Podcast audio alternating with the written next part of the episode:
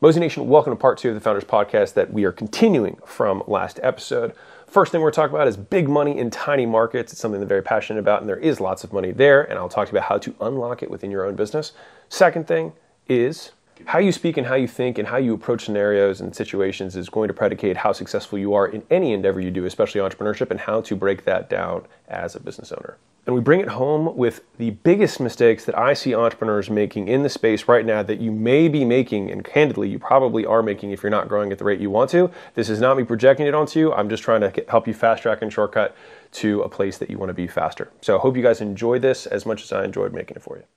I had all the gyms, I did the turnarounds, and then I had zero dollars five years later because of mistakes that I made. But the things that I was gaining was not the money, it was the skills, it was the character traits, and the beliefs. Welcome to the game where we talk about how to get more customers, how to make more per customer, and how to keep them longer, and the many failures and lessons we have learned along the way. I hope you enjoy and subscribe. Can you tell me also about kind of the tiny market, big money process? Like, how are you finding niche markets that are overflowing with cash? I would say they're not necessarily overflowing with cash, but I think if we can apply a standardized framework to how we approach their business, this sounds silly, but like you can plug into the universe's money and then you can have as much money of it as you want. So for example, let's say I was I was working with, you know, hairstylists. Typically not what most people would consider a very affluent, you know, demographic. Now there's plenty of them and it's definitely a niche, but they're not considered, I would say, you know, super wealthy. But if I know how to market and sell and and deliver high value services and I show them how to do that and they can immediately generate let's say $5,000 $10,000 using a system that I've you know put together for them so they can run their business model. I don't need them to have money. I need my system to work and then have the system make them enough money to pay me. And that's the key point. Like with any of these things, it's like I've never operated on how much money someone has. I operate on how much money I can make them. And then I siphon off of that. And so I'm going to dive a little bit tactical on this, but I think it would be valuable to the audience. So there's a there's a process that we have followed in every company that I've ever built and this process will be in the third book, which is called Money Models. But it's it's called client financed acquisition, or at least that's what I call it. And so client financed acquisition is when you have essentially a negative acquisition cost. And the equation for that is for me that I must make in 30 day cash, right, which is something that I call, but just the amount of cash that I can take from a customer in net free cash flow in the first 30 days. And the first 30 days is important which I'll, and I'll get back to why it's important in a second.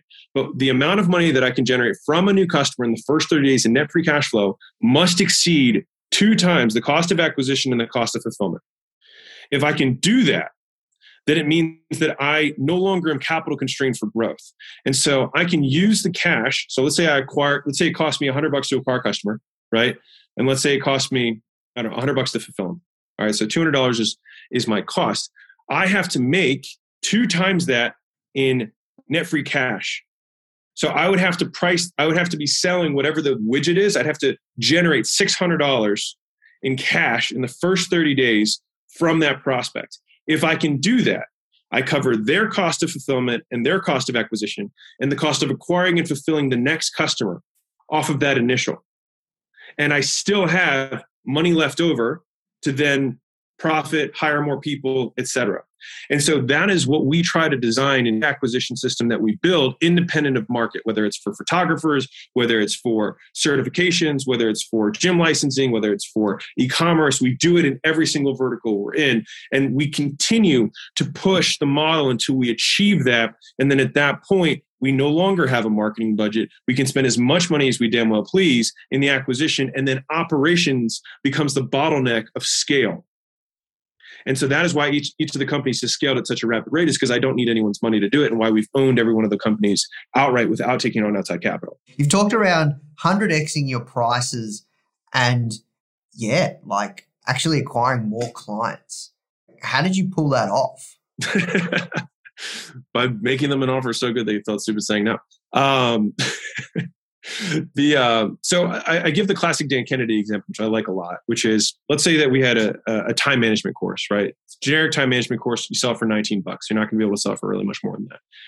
If I drilled down, down a little bit, and made it a sales time management course, I might be able to sell that for $99. If I niched down even further and said outbound sales sales reps, I might be able to sell that for $500. If I niche down even further, I might say, um, you know, automotive outbound sales reps. I might be able to sell that same course for $2,000.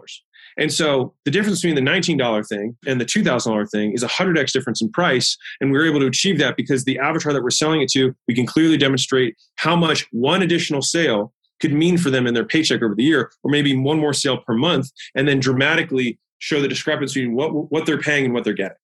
Right. And so I feel like unless you are well funded and well capitalized and trying to go after like a market penetration strategy, which the vast majority of entrepreneurs who are bootstrapped, et cetera, do not have that situation, then they have to go, in my opinion, in the other direction and say, how can I very specifically find an avatar that I will have a competitive advantage because I will understand their needs, wants, desires, problems, etc. And I can, in a very real way, provide more value than anyone else can because I am so nuanced in who I serve.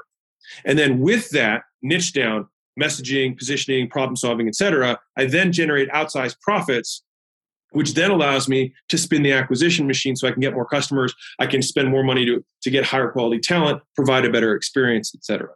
Look, if there's one thing that you wanted people to walk away from kind of everything you're doing on the education piece, the the knowledge sharing, the books, what what would that be?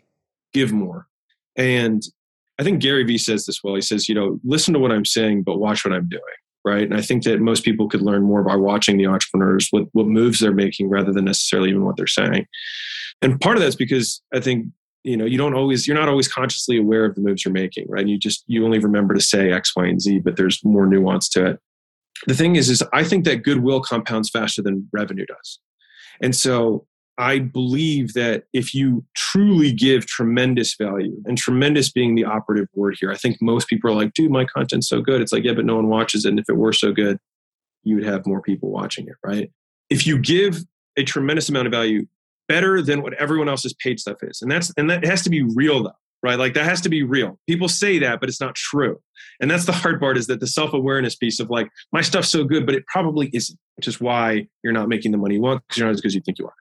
But if you actually can de- deliver truly more than anyone else can, and you can price it at zero, the amount of goodwill that you get becomes viral. And then at that point, you will have more demand than you know what to do with.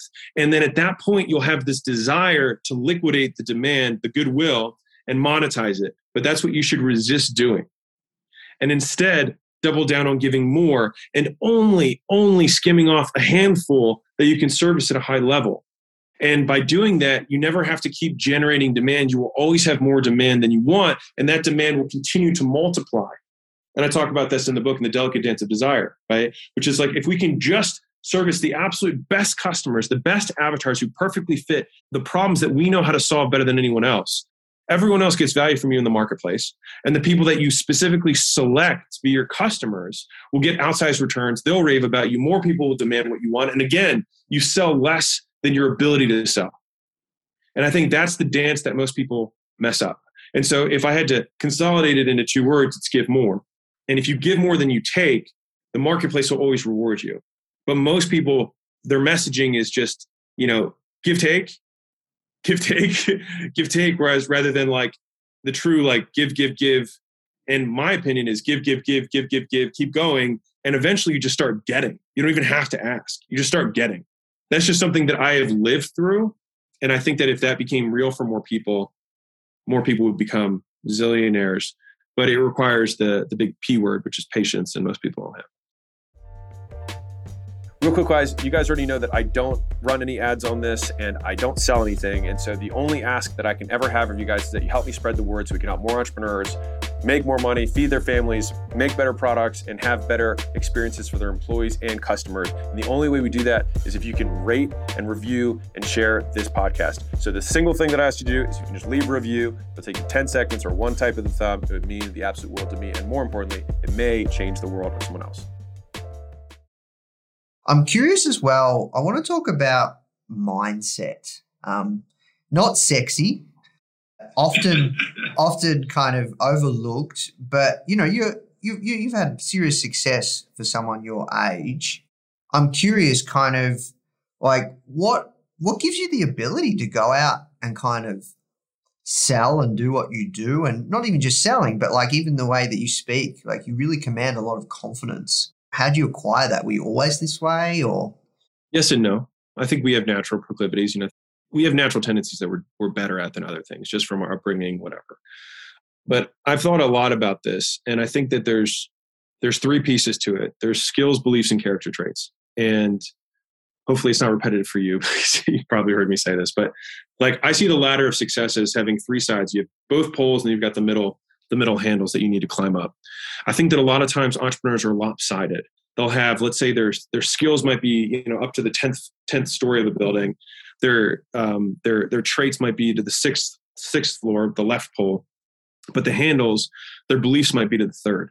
And then they're curious and why they can't get past the third pole and then they keep growing their traits from the sixth to the seventh or their their skills from the 10th to the 11th but they can't get past the third thing. It's because they don't adequately understand what their limitation is.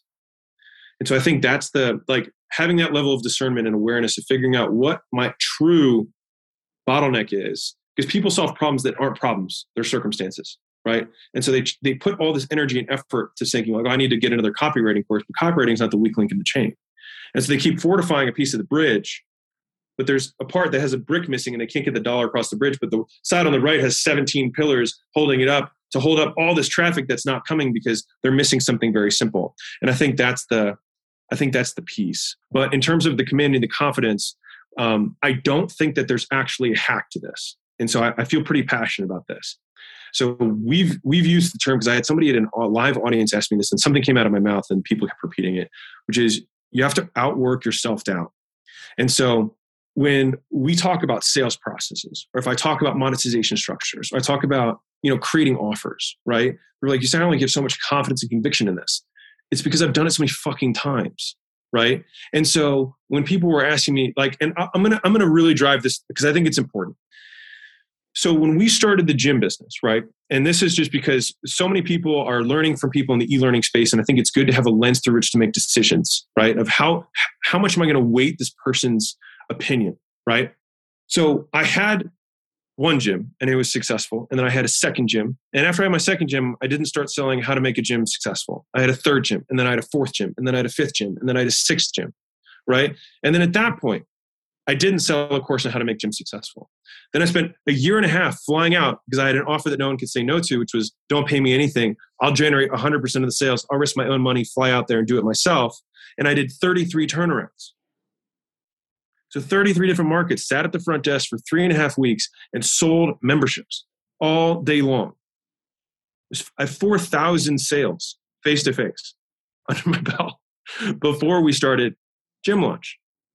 And so I think what happens is what I was talking about that goodwill thing is like people are so so impatient to jump to the next level of the pyramid that they don't build the foundation. And I it's my belief that the peak of the pyramid is predicated on the base, on the thickness and the and the width of the foundation that you build. And that's the rocky cutscene that most people are not willing to go through. Like people are like, how have you achieved what you achieved? But like there's five years of my life that disappeared. In fact, I lost all the money, which I talk about in the book. I had all the gyms, I did the turnarounds, and then I had zero dollars five years later because of mistakes that I made. But the things that I was gaining was not the money, it was the skills, it was the character traits, and the beliefs.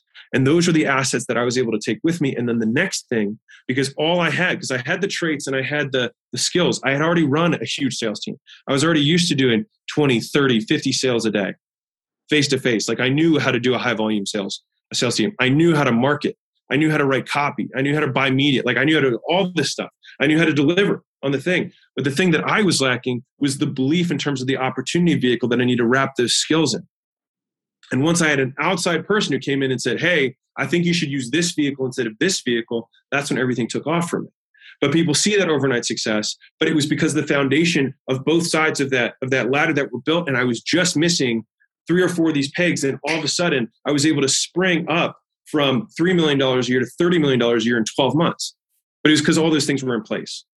Sorry, I knew that was, I just wanted to hit back on the other one about confidence. It's like most people are looking for a hack when the reality is that you're just not as good. You're just not that good. And the way to be confident is to do it more times, to do it so many times that it's obvious to you that it is boring to you. Once it gets boring is when people you'll sound like you are confident, but to you it'll be matter of fact because that is just how it is. Because you've observed it in reality, not in theory so many times. And the problem is most of the guys who are saying this stuff are only saying it because they heard someone else say it and they're regurgitating theory, but they never experienced it. And that's the kind of grit people can hear. Last question is just kind of like biggest mistakes, common mistakes you see people make, especially early stage entrepreneurs, startup founders. What's like the biggest mistake you see entrepreneurs making in 2021? It's rush, the biggest mistake.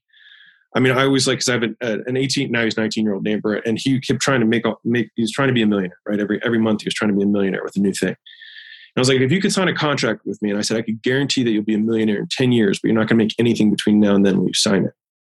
He said, yeah, I'd sign it. And I was like, cool. This is your note. This is this is your employment agreement. Now you're working for me, and you're going to start cold calling. And so he started cold calling and he started his way. Now he's like, you know, he's he's one of the top closers on our team. He's worked his way up three rungs of the ladder in our sales teams, and now he's he's 19 years old, making 150 grand a year, right? Because he's he's taking everything to heart and he's got hustle. But this is just the beginning of his journey. There's lots of other skills along that I'm going to start putting in and, and putting into place so that when he is done that, instead of having a four year degree where he's going to learn how to chug beer, right? Four years from now, he's going to have 500,000 saved up and he's going to have all the skills so that he can start his, his next thing the right way with experience inside of a business, knowing what it's supposed to be. And so the biggest mistake that they make is that they're such a rush that they try a new thing every 90 days. And my fear is that there are going to be so many guys who've been trying to make it big in 90 day sprints on the next new thing that 10 years from now they think they're 90 days away. When if they just stuck with the same thing for 10 years, it would be unreasonable for them not to be exceptional because no one has stick to itness. And if you stick with it, even if you suck, you'll be better than most people after a year. And after 10 years, you'll be almost untouchable because no one sticks with anything. Mm, man, that was an epic story. So, so you got an apprentice. He actually signed the contract. Yeah, he started working with us. Wow, that's cool. He was trying to wholesale real estate, and I walked in on him because he was he got some course or whatever on the internet, and he was like, I was I would always ask like, how many deals you got? How many deals you got? He was always zero. I haven't made any deals. I haven't made deals yet. And then I um I walked in on him while he was trying to close the deal once and he hung up and I was like, dude, it's like, I know you haven't closed any deals. He's like, what? And I was like, you suck at sales. And he was like, oh. And then he like paused for a second. He's like, how do I get good at sales? And I was like, you sell. and I was like, so, you know, you can try and do it on your own. I was like, or I can just feed you volume all day. And you can get, you know, 100 reps a day every single day and you're gonna you can massively condense that that learning. And he was like, "Well, I'll do that." And I was like, "And you can get paid to do it instead of paying money to do it." And it was like, "Well, I guess I'll do that." So, yeah, there you go. Yeah. Awesome. Well, look, um, we're going to move to rapid fire questions. I got three questions for you. Age old question: Does money make you happy? Yes or no? Explain your answer. Yes. In that it provides you the time to have the thoughts. So I think it opens the door to give you the potential to answer life's harder questions. But if you are stuck in scarcity and survival, you can never get to that, or it's very difficult, I'll say, to get to that level. Not saying it's impossible, it's just difficult. Where do you see yourself 10 years from now? Uh, what's the big picture beyond the money? It's it's the it's the scale of the learning. So for me, part of the reason that I want to build acquisition.com to expand a little bit on it is because I don't I don't know anybody who's like a specialist in this space at taking companies from like three or five to 50 to 100. And I was like, man, we've done it three times on our own. And we've got a fourth one under our belt in the portfolio company. And I'm like, I'll bet you if I did it a hundred times, I would be able to write the sickest book about it. And then that that piece of knowledge would be public domain and more companies could do it. So I would just see that as like me laying one brick, you know, on the path for, you know, the next season of entrepreneurs. Yeah, that's awesome. Last one. If you could have dinner with any entrepreneur, dead or alive, who would it be and why? It's a hard call for me. I really like Charlie and Warren, but I feel like I know what they'd say. Elon is just so brilliant. I'm not sure if I would catch everything he was saying. Jeff is really brilliant, but I feel like I could I feel like I could communicate with him. And I'll tell you what I would ask him. I would say, if you look at my skills, my character traits, and my viewpoints of the world, and you were in my shoes, what opportunities would you pursue? Because he has a better vantage point than me, so he can see what I can't see. Mm.